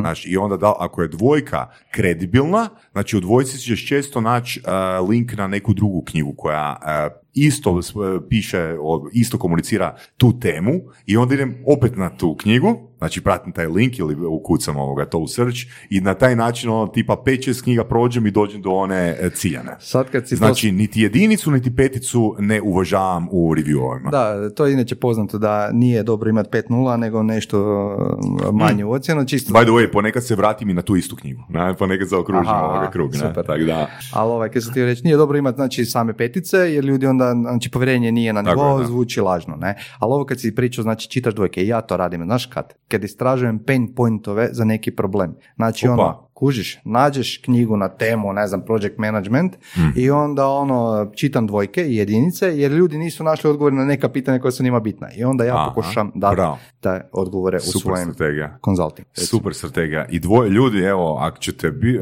i mislim da se iz ovog intervjua može zvuči stvarno puno dobrih stvari, ali mislim da je ovo, kaj si sad rekao, naći pain, pain point- pointove u dvojkama je baš vrhunska, Da, vrhunska mislim to je, to je neka strategija koju sam pročitao, nisam izmislio čisto da on, disclaimer, ne, ali ono, fakat funkcionira, ne. A, reci nam, Marcel, još ovako, kako pokrenuti community? To je prvo pitanje. Pa opet ne znam, Ja, mislim, ja, mogu, ja to ja, planski mogu- evo, ja, ja, ja ću dati konkretno, pri, ja ću dati Da. konkretno primjer kak, kak sam ja pokrenuo NLP community. Pokrenuo. Mhm. A, smislio sam ideju, nazvao sam ljude, rekao sam moja ideja je ta i ta i rekao sam ako želite biti dio toga, želim vaš commitment od 100 kuna. E, vidiš, Kad u bilo kojoj situaciji želite odustati od toga, ja vam tih 100 kuna ne uzimam, ali ono, to je vaš commitment da vi to želite. Mhm. To je dobra stvar, znači taj komitment u smislu uh, nekakve financijske transakcije, da se pokaže ozbiljnost, to ima smisla, ali ja sam odlučio malo drugačije postaviti to u, u smislu da sam taj komitment tražio tek u, nakon početne faze. Početnoj fazi je bilo besplatno članstvo. Jel, to, jel si naišao na otpor kad si tražio commitment? Da, nakon? da, jer, gledaj, mi smo krenuli s tim da smo stavili, aj- ajmo ispričati kako je krenula priča. Znači ja sam uh, radio consulting, ajmo reći za jednog člana naše Facebook grupe, znači sve je krenulo preko Facebook grupe. Evo, to je bio start gdje smo zapravo se razmjenjivali informacije. Onda se javio čovjek koji je imao web shop u Njemačkoj i rekao je, gle, ja bi radio uh, web shop u Hrvatskoj, ali mi treba neko to pravno uskladiti. Slučajno je moja žena pravnica, pa sam rekao, gle, buraz, znaš, ono, možemo mi to riješiti, ne? I žena je rekla, gle, ako firmu ima u Njemačkoj, a, a neće, znači, otvarati firmu u Hrvatskoj, on zapravo ne mora se prilagođavati hrvatskim zakonima, nego može samo prevesti. Ja sam tu njemu uštedio jako puno novaca, jer praktički nisam mu dao, nisam mu naplatio ništa, nego sam mu dao savjet, gle, ono, uzmi si prevoditelja i to je to. I onda mi je rekao, pa zašto ti ne pokreneš takav consulting, nekakav projekt u Hrvatskoj, to u Njemačkoj postoji, Henderbund se zove, ima 50.000 članova i svi plaćaju 50 eura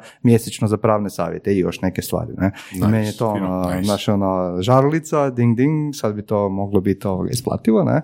I ja sam to pokrenuo i kao prvi benefit članstva sam stavio besplatni pravni savjet. Ne znam ako smo imali 10 ili 20 članova prve godine, znači ljudi nisu bili spremni to plaćati. Ljudi kod nas pravne savjete ne žele plaćati, misle da to mogu dobiti besplatno očito, ne? Tako da ovoga to nije išlo, onda smo stavili besplatno članstvo i to se sjećam, svi su mi rekli ti si lud, to se tak ne radi, to nije biznis, čak smo imali nekakve vanjske savjetnike i članove nadzornog odbora koji su iz uspješnih korporacija došli, pa su mi rekli da to da nisam normalan jer to radim, ali ja sam eh, iz iskustva znači s ovom zajednicom, s ovom, znači s našim tržištem zaključio da je to najbolji put. I to mi je služilo čisto za lead generation. I kad smo mi skupili, ne znam, 200 prvih eh, članova, onda sam uveo pravilo, ok, ne pravilo, zapravo nego je bilo možete nadograditi članstvo, Uh, znači uh, bilo je 200 eura uh, mjesečno, ali onda dobiješ. Mjesečno ili godišnje? Godišnje, pardon, još uvijek je. I ovoga, bilo je fora, ako nadogradiš besplatnog na plaćeno članstvo, onda dobiješ taj certifikat, dobiješ besplatni pravni savjet, dobiješ besplatni savjet za pokretanje web shopa, dobiješ snimke naše konferencije, rezultate istraživanja. Stvarno smo tu mi natu- Da, da. napucali jako puno benefita i ovoga stvarno se pokazalo da ljudima to ima smisla. Jesi primje, jel neko to ono baš pretjerano koristio u smislu ono da je ispalo da je a, Sve iskoristio. da, da je baš ono iskoristio pravne savjete svaki put kad ima Ma neki ima ih, ali gle par. Znaš ono, ako Da. sad na, ne znam, sto e, p- članova koji plaćaju članarinu, možda su pet njih Dobro, dobro. jako angažirani. Ostali se uglavnom i koriste ono osnovne nekakve benefite, znači... Znači, raspodjela koja je dosta uobičajena. Mm, Mislim, da, Da, da, da. da. I- Pa ljudi sudjeluje jako, ostali svi su ono long tail. Da, a sad va- e, vezano za ovaj, e, taj nekakav e, commitment u smislu transakcije, recimo Mm. meetupovi su mi dobar primjer, mi smo s meetupovima krenuli. To su bila prvo nekakva druženja, pa onda predavanje. To je pa već pitanje, oprosti što te prekidam, to je već pitanje kako graditi i kako održavati community. E, ok, ali sad čisto znači za, za, za percipiranje vrednosti, to sam htio reći. Mi smo stavili da je meetup besplatan za članove udruge, a svi ostali plaćaju 50 kuna. 50 kuna je simbolična cifra, jer mi e, osiguravamo i cugu i klopu i plaćamo voditelje i razglas. Znaš, ono, ima tu troškova. Ali je to bilo čisto da vidimo koliko si, koliko si ozbiljan. Ne želim da mi se prijavi 500 ljudi da dođe 50. Da. Ili da dođe ljudi koji su ono pali s Marsa. Ne? Da. I to mi se pokazalo kao dobra e, isto strategija nekakva. Ne? Da, super, super. Koje si još stvari radio u cilju da izgradiš community? Uh, Je li to više manje to? Pa u mislim više manje O, to. Mi da. radimo, znaš, ono, toliko toga radimo da više niti ne, ne snimali smo nekakve emisije, znaš, ono, Da. a, Facebook grupa je, velim, a, meni sveti gral ovoga community, a zato jer ljudi tu stvarno razmjenjuju iskustvo. Ja velim ljudima, ako, Za razliku od stranice. Za razliku od stran- gle, stranica, stranicom nemaš interakciju, to je brand, kužiš, ako, ovo je community grupa, ne, to je prva stvar. I druga stvar, e, njih, nas 5, 6 tisuća, koliko nas je u grupi je pametnije nego jedan pojedinac ili nas sedam iz udruge koje dajemo savjete. I onda, znači, ono, imaš e, dvije opcije e, kad, si, kad imaš neki problem. Javi se nama, pa ti mi probamo pomoć, e, to je prvo, ako si član. Drugo, angažiraj nas kao konzultante, pa ćemo mi saznat te informacije i to ti dobro naplatit. A treće, gle, postavi pitanje u grupi. Besplatno je i naša ono, zajednica vjerojatno netko zna i pokazalo se točno, znači članovi su jako aktivni naše grupe, znači imamo ogroman angažman i to je baš vrelo dobrih e, e, informacija. Ne? Sasvim je ok da se svi uh, savjeti dijele besplatno u grupi. Da, apsolutno. Znači jedno pravilo je nema, nema samo promocije, znači ono, osim ako si član udruge i ako je to korisno za Da, vidio sam, to sam ulovio jedan komentar da je netko komentirao da ne može se oglašavati, bla, bla, bla, nešto, to jest da ne smije Da. postati ono link, a onda si ti uskočio. Pa gledaj, to je postalo nekakvo pravilo, mi, mi to gradimo, mi to održavamo, mi se brinemo o tome, mislim da je to korektno, ono, transakcija, da mi onda ne puštamo bilo kome samo promociju, nego našim članovima opet. Čekaj, misliš to tipa da ne može napraviti novi post u kojem objašnjava svoj biznis, on se reklamira svoj biznis? Da, di ono veli doslovno, ej, ja radim web shopove, kupite to od mene. To mi je Aha. bez veze, znaš ono. Da. A ok, ako, jer pazi, mi čak niti ne primamo članove e, koji rade web shopove i slično, koji rude usluge web shopovima na način da platiš članstvo i postaneš član, nego te mi moramo odobriti. Znači ne postoji link za e, prijavu, Dobro. bez da nas kontaktiraš da ja pogledam da li si ti, jer to, to je ono čemu cijelo vrijeme priča, znači integritet, povjerenje, autoritet. Znači kod nas, ako vidiš nekoga na listi članova u smislu nuditelja usluga, on mora biti provjeren. Znači neću pustiti da mi član bude netko, neki bez bezveznjake koji uh, ili ne zna raditi ili farba ljude ili tak dalje. Nikakvi bezveznjaci ne ulaze u naš krug, u našu zajednicu. Tu smo dosta rigorozni, ne?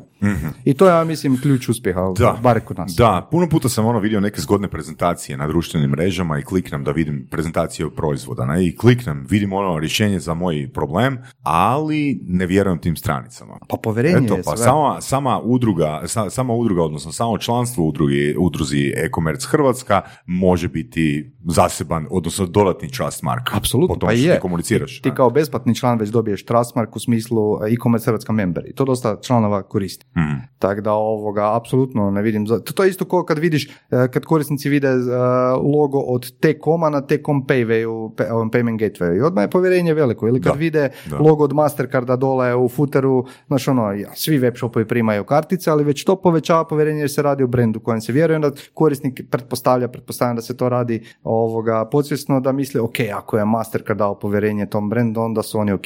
Znaš, ono, u tom stilu nešto to ide, a meni je želja da mi kao e-commerce Hrvatska postane upravo takav brend. Znači da brend kojem se vjeruje i gle, ako, su, ako koriste njihovu značkicu, znači da su ok. Gle, uvijek se može Da, dogoditi da, ali će neko ja, ali ako je, ako je moj besplatni, ako sam ja besplatni Da. član, Da. a, koristim taj, tre- a, Da. a, taj stemp, am, ti ne možeš mene provjeriti. Ne mogu, zato je to samo prva razina, ajmo Da. reći nekako povjerenje, Da. Dok je Safe Shop druga razina. ne, Ok, ok. Gdje sam provjerao. ne. Štima. A, reci nam još Mar, Marcello, Marcele, a, koji je tvoj idealni klijent danas? Onaj koji plaća.